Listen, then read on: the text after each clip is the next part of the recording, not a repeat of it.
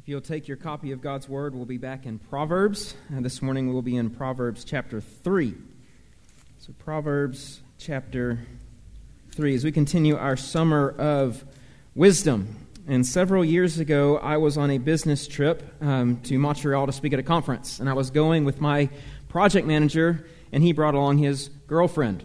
And so my project manager had rented a car because the airport was a long way from the hotel, and he had this newfangled device. This was before smartphones and Google Maps. He had a dash GPS that was about this big, and he was so excited about it. But he gets uh, to the rental car and he starts to plug in and he starts to talk about this GPS, and he says, You know, I'm not so sure about this thing. I used it the other day and to go home, it didn't take me the way I usually go home. English professors would say this is a cause of foreshadowing. And so we get in the car, he plugs the GPS in, he puts the address of the hotel in, and we start to drive out of the airport, get on the highway to move to downtown. And we come to a large intersection. There's three ways to go left, straight, right. The GPS says, please get in the, the left lane. We know that downtown is actually right, and so my project manager, my boss, says, I'm not so sure I trust this thing. Get in the left lane. Please get in the left lane. Get in the left lane. It's one of those weird intersections that's counterintuitive. You've got to go left to go right. You may know those. And so my project manager is a PhD times two. He's very intelligent, hyper smart.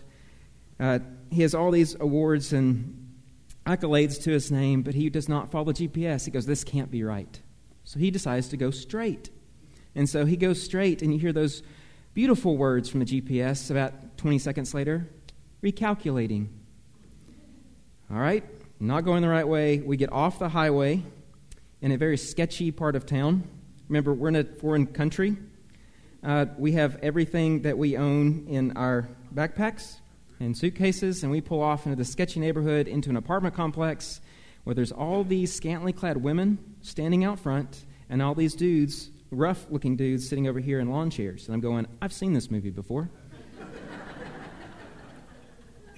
And so we didn't trust the GPS, so we get lost in a foreign country, in a place that I do not want to be, and I'm slouching in the back seat like this. And he says to his girlfriend, not to me, don't get out of the car. I'm going to go ask for directions. I was like, You have a GPS that's telling you to get back on the freeway. No, he gets out of the car, walks over, talks to these people, and thankfully we didn't die. We didn't get mugged. He gets back in the car. They give him directions. We get back on, and guess what? We're still following the GPS. And so this guy, in his intelligence and in his wisdom, thought, I know better than this machine. I'm not going to go how it says to go. I'm going to go the way I think it should go. It's a case of foolishness that could have landed in disaster. And so think about our own lives that we have paths to follow, we have ways to walk, and there are all kinds of people and things and uh, wisdom coming at us to tell this is the way Go this way, don't go this way. And so, who are we listening to? What voices are we paying attention to to direct and guide our steps? So, last week we looked at chapter 2, the path of wisdom, how God is calling us to go find wisdom, and more importantly, to ask Him for wisdom.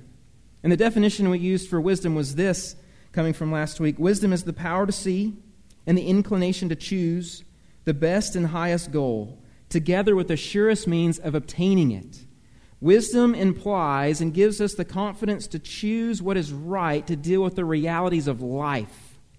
So, how we operate in this world depends on wisdom. And wisdoms that we saw last week are mostly moral, choosing the good from the bad. But a lot of the decisions we make in life are morally neutral, right? Wisdom helps us, yes, know right from wrong, but it also helps us choose from what is good and what is best. What should I do today? What job should I take? What city should I live in? What kind of car do I buy? What, what do I shop for groceries? What cereal do I eat in the morning? Wisdom gives us confidence to choose what is right and good and God honoring in the practical, everyday decisions that we make. And so this morning, as we come to chapter 3, we'll see how wisdom applies in all of these realms. And so, if you have your Bible, we're going to read Proverbs chapter 3, verses 1 through 12. Solomon, under the inspiration of the Holy Spirit, says this My son, do not forget my teaching, but let your heart keep my commandments. for length of days and years of life, and peace they will add to you. Let steadfast love and faithfulness forsake you. Bind them around your neck, write them on the tablet of your heart, so you will find favor and good success in the sight of God and man. Trust in the Lord with all your heart, and do not lean on your own understanding. In all your ways acknowledge him, and he will make your path straight. Be not wise in your own eyes. Fear the Lord, and turn away from evil. It will be healing to your flesh and refreshment to your bones. Honor the Lord with your wealth and with the firstfruits of all your produce. Then your barns will be filled with plenty, and your vats will be bursting with wine. My son, do not despise the Lord's discipline, or be weary of his reproof. For the Lord reproves him whom he loves, as a father the son in whom he delights. So, from these verses, we will see two principles that we must integrate into our lives to navigate the realities of this life. How we can operate, how we can choose what is right and what is good in the moral and practical dimensions of our life. And so, how do we do that? How do we integrate wisdom into our life? Two principles. First, we must secure godly wisdom. We must secure godly wisdom. Last week we talked about going and finding wisdom from God Himself. And now, in the first four verses here, Solomon is telling his son, he's telling us to secure his wisdom. And how do we do that? Well, two ways. First, to secure godly wisdom, we must internalize God's command. We must internalize God's command. Because the instruction here in chapter 3 is to not forget, to keep, to guard, to remember the commandments of God. This is the recurring thing of Proverbs, of Deuteronomy, and of really the whole Old Testament. Remember God's word, follow Him, because we are forgetful people are we not? This is a father telling a son and us to not forget, to listen, to remember, to pay attention, because we forget out of weakness. We forget because we get distracted, or we just ignore what has been said.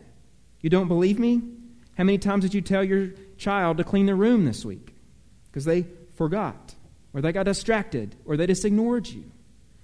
But the Father's instruction here to us is to fight against those tendencies, to strengthen our minds so we can remember, to pay attention and not lose focus, to humble ourselves, to listen and obey. So, how do we remember? How do we do this? Verse 3, the second part of verse 3 says this Bind them, that's God's commands, bind them around your neck, write them on the tablet of your heart. So does this mean get a gold chain, take your Bible, punch a hole in it, put the Bible on a chain, and wear it around your neck? I don't think that's a good fashion statement, and it'd be very awkward. We're not to tattoo this onto our chest or our, the walls of our heart. What does this mean? It means to internalize it, to memorize it, to put it inside our hearts and our minds. Last week we saw that wisdom will come into our hearts as we go and find it. And so as we study, as we read, as we memorize, as we listen, as we obey the words of God, it'll become part of who we are. It'll sink deep into our souls and overflow into our actions. So we will internalize God, and this takes time, it takes discipline. It doesn't happen automatically, it takes practice. This is why there are so many commands here to not forsake it, to cling to it, to hold tightly. And so this takes time as it seeps into the marrow, the marrow and the depths of our souls. And it, wisdom comes inside of us. It starts to develop and shape us. And it shapes our character. This is not simple behavior modification. It's much deeper than that. Wisdom flows and flows into us to mature us, to make us more well rounded, a character formed by internally, internalizing God's commandments. And as God's word seeps into us, secondly, we must embrace God's character. Because remember, God is working on our character, and He's not working out of a void, He's following a pattern. Our nature, our identity is not novel, they're based not on something he just makes up. It's based on the person and work of Jesus. And so he's forming us, he's shaping us into the pattern of Christ. And so we must embrace God's character so we can become more like him. Verse, the first part of verse 3 says this Let not steadfast love and faithfulness forsake you.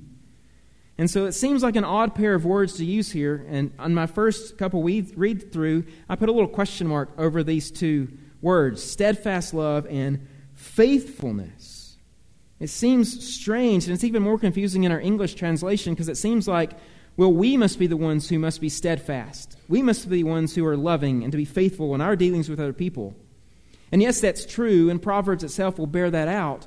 But there's something much deeper in these two words. There's two greater truths behind this. So these words, the steadfast love and faithfulness, are part of God's covenant revelation of himself. So God reveals himself to Moses as one who is abounding in steadfast love and faithfulness. See here from Exodus 34 God's revelation of himself. The Lord passed before Moses and proclaimed, the Lord, the Lord, God, merciful and gracious, slow to anger, and abounding in steadfast love and faithfulness, keeping steadfast love for thousands, forgiving iniquity and transgression and sin, but who will by no means clear the guilty, visiting the iniquity of the fathers on the children and the children's children to the third and fourth generation. You see that God is abounding in steadfast love and faithfulness. Troy mentioned it in, from Psalm 103. So, this command in verse 3 is telling us to embrace not these things for our own sake, but to embrace these that are in the person and character of God Himself. So to cling to God, to lay hold on Him, to not forsake Him, not abandon Him, don't disown Him, don't renounce Him. How might we do that? How might we forsake the love and faithfulness of God? We may just simply forget we get distracted by the things of this, of this world. We neglect it. We don't seek Him day by day. We focus on ourselves, our pursuits, our past, our priorities. The call here is to pursue the Lord above all else, to internalize His commands by clinging to Him and His promises first and foremost. So, do you want to secure wisdom? Then keep close to the Lord. You want to find wisdom? Then cling to God. Embrace Him. Do not abandon Him. Do not let Him go. Remember when Jacob was wrestling the angel through the night? And the angel of the Lord says, Let me go, Jacob. And Jacob says, No. I'm going to cling to you until you tell me your name and you bless me. Because he wanted the blessing, he wanted to know God. This is the clinging, this is the embrace, this is the not forsaking because we need God, because we need His wisdom. And there's an urgent need for wisdom, to secure wisdom. The words here are talking about guarding, keeping, securing, locking it tight. And this is an ever vigilant task because we're always at risk of forgetting. We're always at risk of being distracted because our hearts are weak. We're fickle. The world's going to distract us. Sin will deceive us, and Satan is set out to destroy us. We must be constantly seeking to secure wisdom from God's character and His commandments. So I was working in the yard yesterday, and so during summertime, everything wants to attack our house. And so you have weeds and branches and ants and wasps and bees and cockroaches and everything else that creeps and crawls. And so our twins always see an ant, they're like, uh, uh, And I found out they had spilled a whole cup of Cheerios on the porch yesterday morning, and there were ants everywhere. This is a constant task for us to keep bugs and weeds and all the thorns and thistles out of our house. We have to keep nature at bay, right? Constantly. This is the same thing in our battle to find wisdom. The world is creeping in. We must keep it out and secure our hearts and minds with God's commandments and His character. And so we must secure godly wisdom. Keep it, guard it. Second principle. This is moving into verses 5 through 8.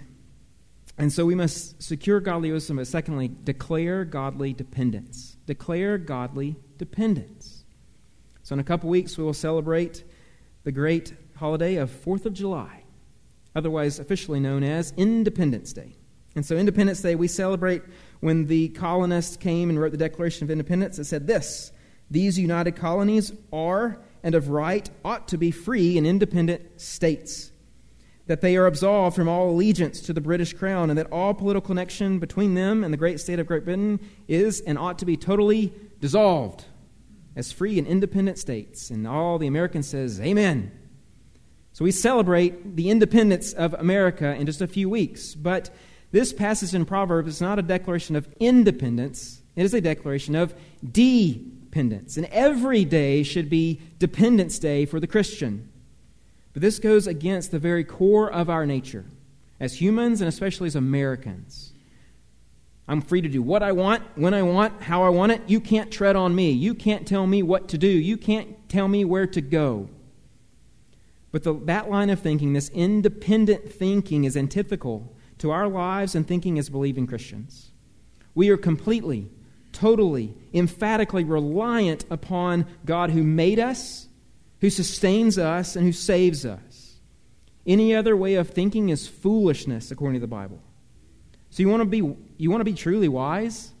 Then declare true dependence. So we come to verses 5 and 6, which are probably the most familiar commands in the book of Proverbs. But this is more than a verse that should be, should be put on your coffee cups or cross stitched on your wall or decaled on your car. This may look simple, but this is much richer and weightier than we often realize. There's a gravitas to this verse because it infiltrates every nook and cranny of our soul, of our lives. So what does dependence look like? It looks, it looks, it looks like this. It looks like trust in God.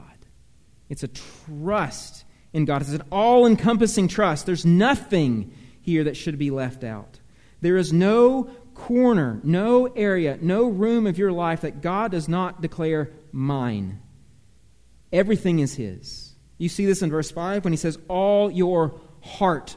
Our heart is who we are. Not one area, not one shadow is left. It encompasses every part of us. All of our lives are not broken up into different departments. It says, okay, God, you can have this room over here, but I've got all this over here. Now, God says, All of it is mine. Love your God with all your mind, heart, soul, and strength, Jesus tells us. So, not only all your heart, who we are, but secondly, verse 6, all your ways, what we do. The Hebrew uh, word here is basically saying all of our comings and goings that we do every day. This swallows every activity of life. The direction and choices that we make the things that we care about, the things that we do, our finances, our children, our sexuality, our TV habits, our careers, our words, our relationships, our recreation, all of this falls under the umbrella of God's control and sovereign providence. And wisdom says, wisdom comes into our lives and starts directing us and guiding us through life, and it tells us who we should be and what we should do. And so the word here, trust in God, is a complete and total dependence upon the Lord. It's throwing oneself down upon, clinging to. Ray Ortlund will say it's a belly flop into God's arms. It's my 19 year old son. He puts his arms back and his head down and starts running as fast as he can at mom and dad. This is the idea of complete and total dependence. A.W. Tozer, he comments on this fact in this way. You can see the quote on the screen. He says that pseudo faith always arranges a way out to serve God in case God fails it. Real faith knows only one way and gladly allows itself to be stripped of any second way or makeshift substitutes. For true faith, it is either God or total collapse. And not since Adam stood upon the earth has God failed a single man or woman who trusted him. And so, do you have a pseudo faith? Do you have a functional faith in something other than God? Yeah, you can know about him, you can obey him, you can do all the right things, but you still may not trust God with everything that you have. So is God your only hope, or is he only a backup? Do we, yeah, yeah, well, we're going to trust in God, but yeah, I still have my stock portfolio and my bank account. I still have a really good resume and a promising career. I still have my beauty and my looks, my athleticism, my intelligence, my savvy, my wisdom. Do we trust God with everything that we have? Or trying to hold on to these little saviors. And the, the writer of Proverbs, Solomon, he says, Do not lean on your own understanding. Be not wise in your own eyes. He says, Forsake and flee self confidence and self reliance. One of Job's friends puts it this way in the book of Job. He says, For we are but of yesterday and know nothing. For our days on earth are shadow. And so we may be very intelligent, we may be very educated, we may be very wise according to this world, but it's a thimble full of wisdom and intelligence. This idea of leaning, of trusting, of faith is one of reliance. It's a picture of a crane or a cane or a crutch. And the things that we trust in, our bank accounts or our beauty or athleticism, our career, all those will fail us at some point. We're all leaning on something to hold us up. What is that thing? Because all of the things that we trust in this world, they'll all come to disappoint us in time. They will all break, some more catastrophically than others, some more sooner than others. Trusting in any of these things is the very definition of foolishness. And many of these pseudo saviors are really based on ourselves, who we are and what we can do, our wisdom, our understanding, our abilities. But you know what? We are all fickle, finite, fallible, fading, and flagging, all of us. Trusting in yourself is the height of foolishness. Being wise in our own eyes is a self deceived wish dream. Well, don't believe me? Well, think about this.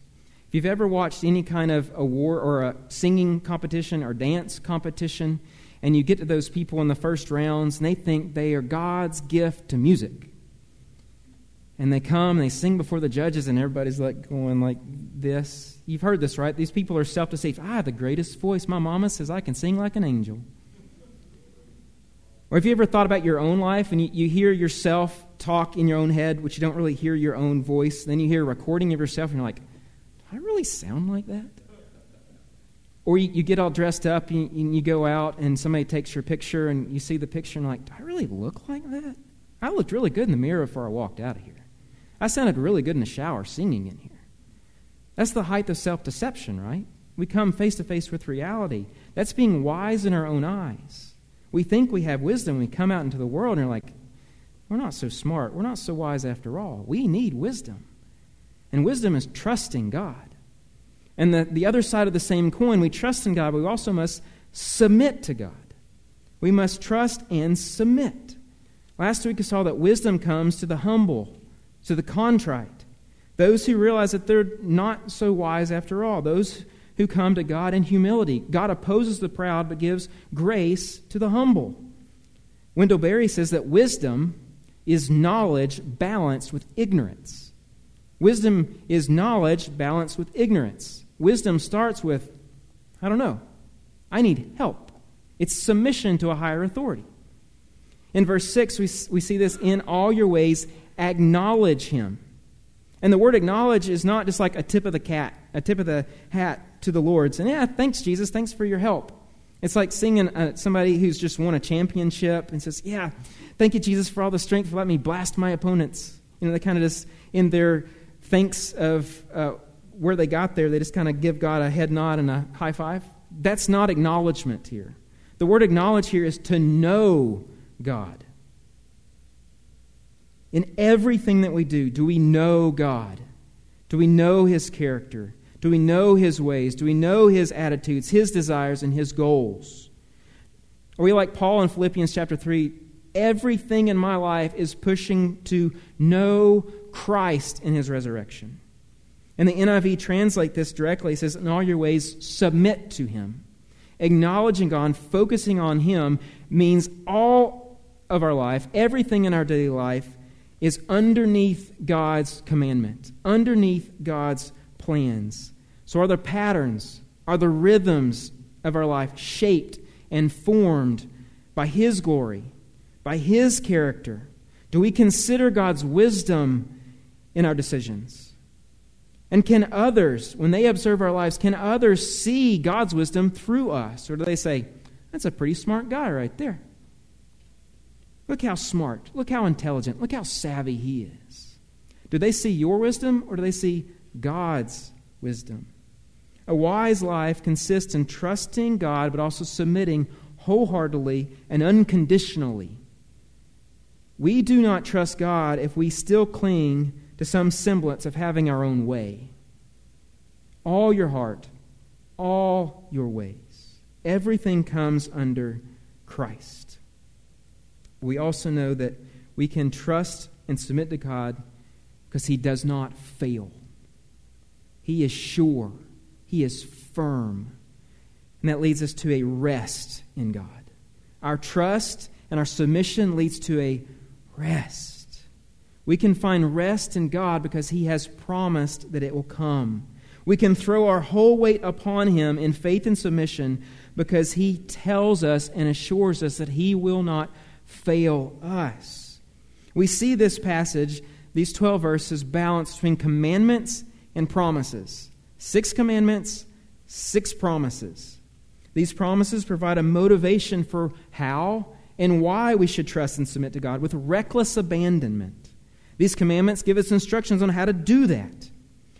Because we know that the Lord is not a tyrant, He is not a dictator demanding submission and obedience from His subjects. No, He's a loving Father who wants the best for His children and graciously provides us what we need to trust and obey. So let's look at two of these examples. Uh, verse 2. At the end of verse 2, if we keep God's commandments, then peace will be added to us. And so thank you, Daryl, for praying for peace. This is God's peace that comes into our lives. It's a wholeness, it's an assurance, it's a complete security. When we trust and su- submit to God, we know we trust that He's going to keep us and He's going to give us peace. Isaiah 26 points to this. You keep Him in perfect peace whose mind is stayed on you because he trusts in you. God doesn't let us down. Paul picks up in Philippians, and the peace of God, which surpasses all understanding, will guard your hearts and minds in Christ Jesus. So, as an infant with his father or his mother, they can find complete rest and security from the turmoil of the day when they rest in their father's arms. That's the image here. So, not only will peace come to you, in verse 6, he says, He will make his path straight, another promise. So he's comparing the straight path with the crooked and the winding path, the perverted path of the wicked. He will direct your path leading to life and goodness. This is not an easy road. This is not an easy path, but it's a path that will lead to his promise of glory. Because this path leads to him. And it's the path that he walks with us. The psalmist picks this up in Psalm 73. Nevertheless, I am continually with you. You hold my right hand. You guide me with your counsel, and afterward you receive me to glory. Whom am I in heaven but you? says the psalmist. So you see that? He's saying, God is holding my hand, walking with me, guiding me, and bringing me to himself. This is the promise that we have that God walks with us, shows us the way, and then gives us and grants us life and godliness forever. These are the promises that God gives us to rest. So, as we remember these promises, we find much encouragement from God's storehouse of grace. His love and His mercy overflow to us as we obey Him, as we take and secure His wisdom, as we embrace His character, and we depend on Him with everything that we have. And so, let's apply this in the remaining moments together. Let's look at three applications, three examples of this, of how and where and why we should depend on God. First of all, what does this look like? What does this look like for the unbeliever? If you are not a Christian here today, you need to know that trust and dependence starts with your faith, your belief in what God has done for you through the work and person of Jesus. And so, trusting Him for your eternal salvation. Because you may be thinking, you may be trusting in the wisdom that ah, there's really no God at all. And if there's no God, there's no judgment. There's no life after this, there's no consequences. Or you may think that, well, God's just going to let everybody in at the end.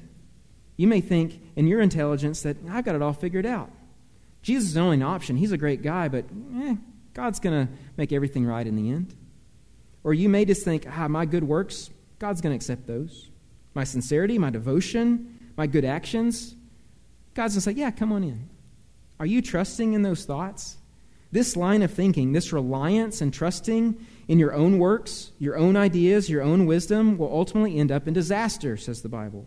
It will end in darkness and the doom of hell.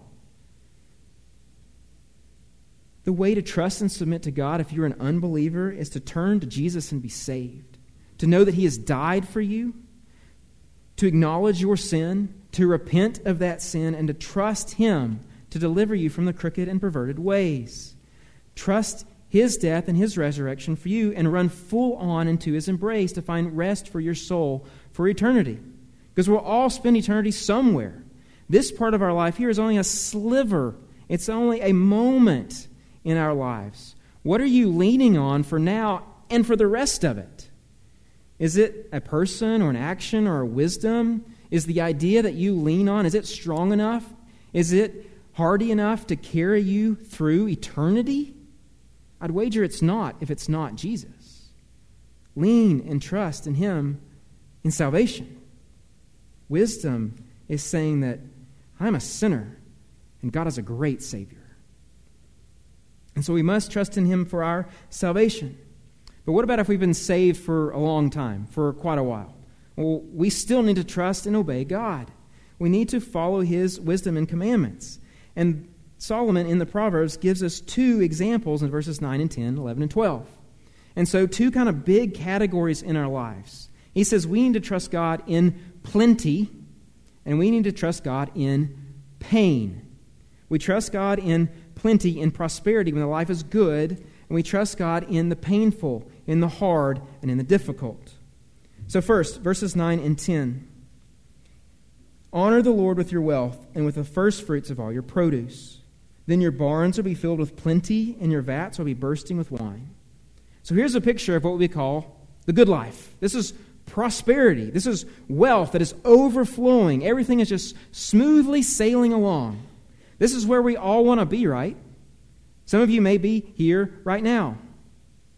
And it took me a minute to figure out why in, in the world does he go from trusting and submitting to God, doing all this, and then turning right around, this seems like this break to honor God with your wealth. And so it took me a minute to realize that our trust, our hopes, our wisdom is often found in our pocketbook or our finances or our portfolios, our ability to make money. Wealth, for many of us, is an easy God to put our trust into. And so when we experience ease and comfort and wealth and everything is going good, God almost seems unnecessary. And so, how do we trust? How do we submit to God in everything when everything's going smoothly and well and times are plentiful and overflowing? Well, Solomon tells us that honor the Lord with your wealth. And honor here is to treat the, war, treat the Lord as weighty, as heavy, to esteem, to worship Him above all. So, you want to know what you regard, what you honor, what you revere the most? Follow the money. Look at your bank statement, read your credit card account. The people or person that we honor the most is usually ourselves. We spend money on ourselves and those closest to us. The antidote to wealth, to honor God, is giving. Giving money away to honor the Lord. This is giving to others in need, giving to the church, giving to missions and you're afraid, well, maybe what, what, what if God's going to call me like the rich young ruler and to give away everything and to move the jungle? Well, I pray He does that, but I have a feeling most of us in this room, God's not going to call us to give everything away, but He may be calling us to give a percentage away.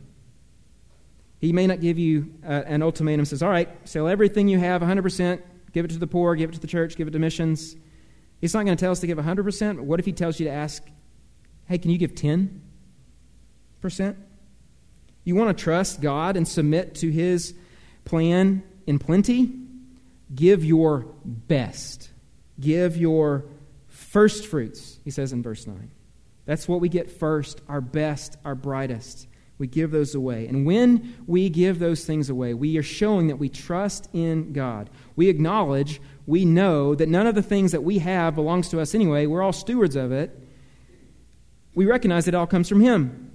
Secondly, we also trust in Him when we give things away, knowing that when we give things away, He's going to take care of us, He's going to provide for us. And we submit our plans and our desires to pursue a heavenly and godly treasure above all that's going to look different to the world.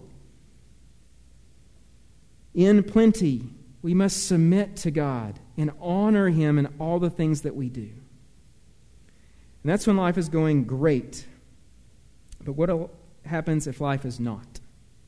So think about these events inflation, stagflation, rising crime, energy crisis, social unrest, violence, recession, racial tension, bear markets, shortages, impending client, climate disaster, an ascendant Russia, high interest rates, threat of nuclear war, incompetent government, and moral upheaval.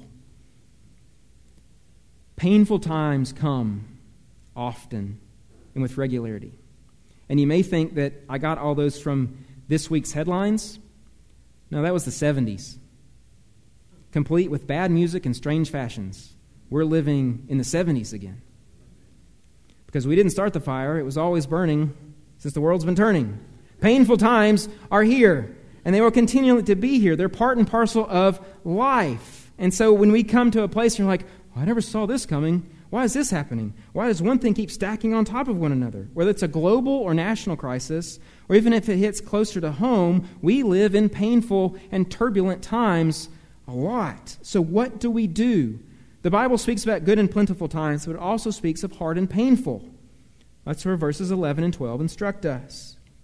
My son, do not despise the Lord's discipline or be weary of his reproof. For the Lord reproves him he, whom he loves, as a father the son in whom he delights. So he's saying here that we can do everything right. We can make wise choices. We can live righteously. We can follow the Lord. We can honor, the God, honor God with our wealth. You can do everything according to what we think is good and right, and our life can still end up pretty bad. Hurt and sorrowful circumstances and hardship do not mean that God is angry with you, that He is punishing you. He doesn't mean He's neglectful. It does not mean he is an evil father. The Proverbs are rich in idealism.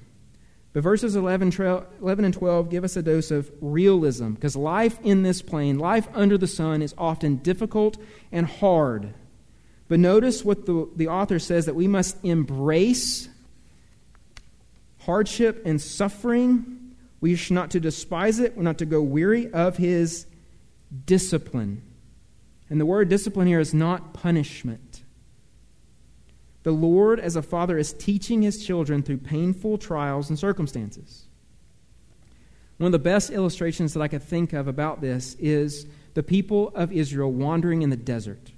Remember, they've been wandering in the desert for several weeks, and they don't have anything to eat, and they don't have anything to drink. And so they come to Moses complaining, and God sends them manna. He sends them water. He sends them quail to satisfy and sustain them. And reflecting back on this experience, Moses says this in Deuteronomy chapter 8. He says, And you, the people of Israel, shall remember the whole way that the Lord your God has led you these 40 years in the wilderness, that he might humble you, testing you to know what was in your heart, whether you would keep his commandment or not. And he humbled you and let you hunger, and fed you with manna which you did not know, nor did your fathers know, that he might make you know that man does not live on bread alone, but man lives by every word that comes from the mouth of the Lord. Your clothing did not wear out on you, and your foot did not swell these forty years. Know then in your heart that, as a man disciplines his son, the Lord your God disciplines you. So you shall keep the commandments of the Lord your God by walking in his ways and fearing him. Remember the circumstances? They're walking in the desert where there is nothing but rock and sand. They don't have food, they don't have water. But also notice the Lord's control. Notice the Lord's sovereignty, his providence here. He leads them into the desert and he lets them hunger. I don't know if I'd ever really focused on that phrase. God let them hunger. He allowed their suffering.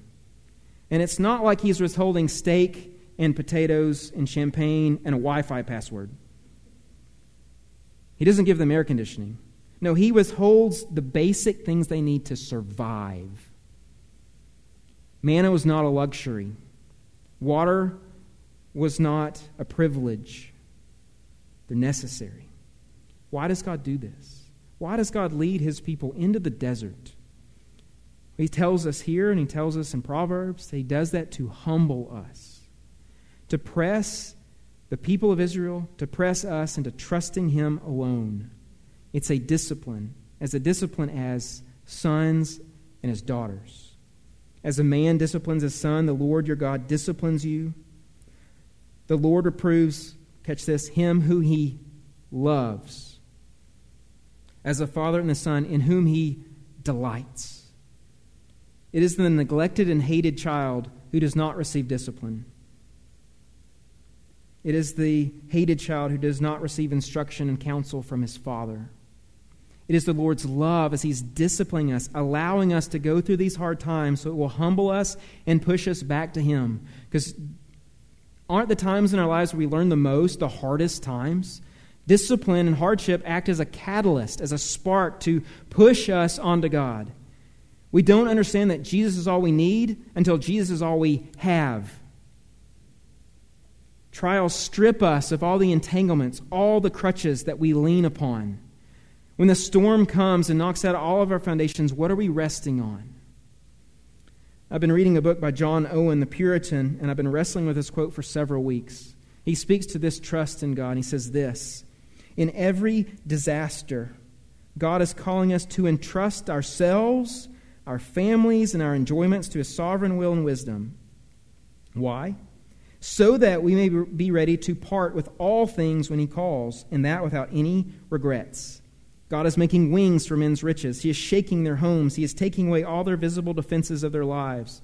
He is proclaiming the uncertainty and instability of man's life.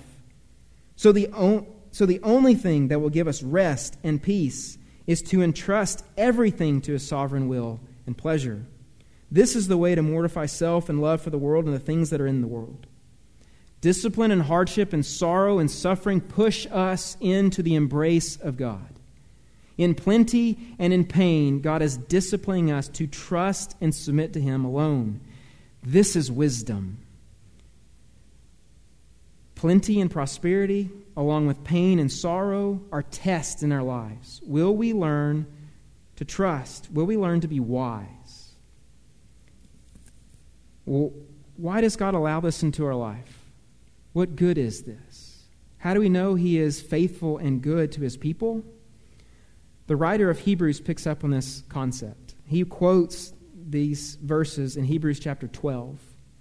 But at the very beginning of that chapter, in Hebrews chapter 12, he says, Look to Jesus, the founder and perfecter of our faith, who with joy set before him endured the cross, despising its shame the Heavenly Father sends His Son to earth to suffer and to learn obedience through that suffering.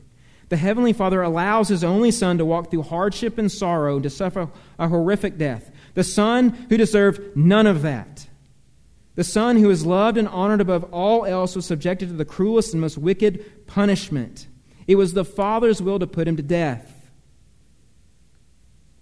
in order to bring many sons to glory. God the Father sent his Son to suffer and die for us, to punish the sinless one for the sinful ones. But that discipline only lasts a short time. For after his death, God vindicates Christ as he is resurrected and he is glorified. Now, after suffering a short time, he sits now at the right hand of God the Father and rules and reigns over all creation, and all who are redeemed, and all who are rescued by his blood. The author of Hebrews is saying the story of Jesus, how he has suffered and died under the hand of God's providence, is not just his story, it is your story, it is my story. That in pain and in plenty, in need or in wealth, that we can trust and depend on God. And Jesus goes before us. We rest on his righteousness and his wisdom. We trust in him alone. and It is God the Father, through Christ and through his Spirit, who's directing our lives back to Him. He's holding our hand, He's guiding us, He's teaching us this is the way, walk in it. And come to me, the fount of eternal glory. So, as we make our way through life, what wisdom are you depending on? Is the Holy Spirit's GPS saying, This is the way, walk in it? Do you trust that voice? Do you trust the Holy Spirit's voice? Do you look to Scripture? Do you ask God for wisdom, or do you trust to make it up as you go along? Are you trusting in your own intelligence or wisdom or savvy? Trusting in the Lord and submitting to His plan allows us to live wisely in this world, to make good choices, to honor God in the good times and the hard times, and uncertain times. God's wisdom allows us to see and choose to obtain the greatest goal life in Christ. As the Lord shapes us with His wisdom, as we depend upon Him, as we secured it in our souls, we're able to honor Him and to find the best life. Wisdom makes our path straight, it gives us peace, it makes us successful, and it makes us more like Jesus. In the hard times, in the good times. From drought and fallow fields to bursting vats and overflowing barns, we can trust the Lord, follow his plan, and know his heart as he builds our character and shapes and conforms us into his character. And then, in, in true wisdom, we can surely say, We will wait for the Lord and his word, and I will hope and rely. So let's walk in wisdom as we declare our dependence. And God, we don't have the wisdom, you do. And go to him, and he will guide you. Let's pray.